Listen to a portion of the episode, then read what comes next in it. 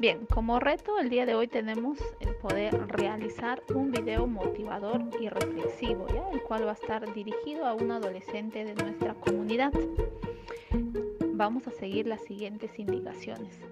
Primero que este video debe ser pues eh, motivador, debe inspirar cambios en la persona que escuche, en este caso, ¿no? que ayude al adolescente. Segundo, la duración debe ser mínimo de un minuto y máximo de dos minutos. Debes esforzarte para la elaboración de tu reto, el cual debe cumplir con los criterios de evaluación. A ver, te explico. Este video tiene que eh, responder ¿no? a los criterios de evaluación. Por eso tú de repente de una hojita puedes escribir las respuestas o a lo que va a dar pues a nuestro a nuestros criterios de evaluación y luego puedes dar lectura ¿no? o exponer, exponer eh, la información que se te está planteando. ¿no? Pero tú debes salir en ese video dando a conocer como un mensaje ¿no? a este adolescente que necesita una ayuda.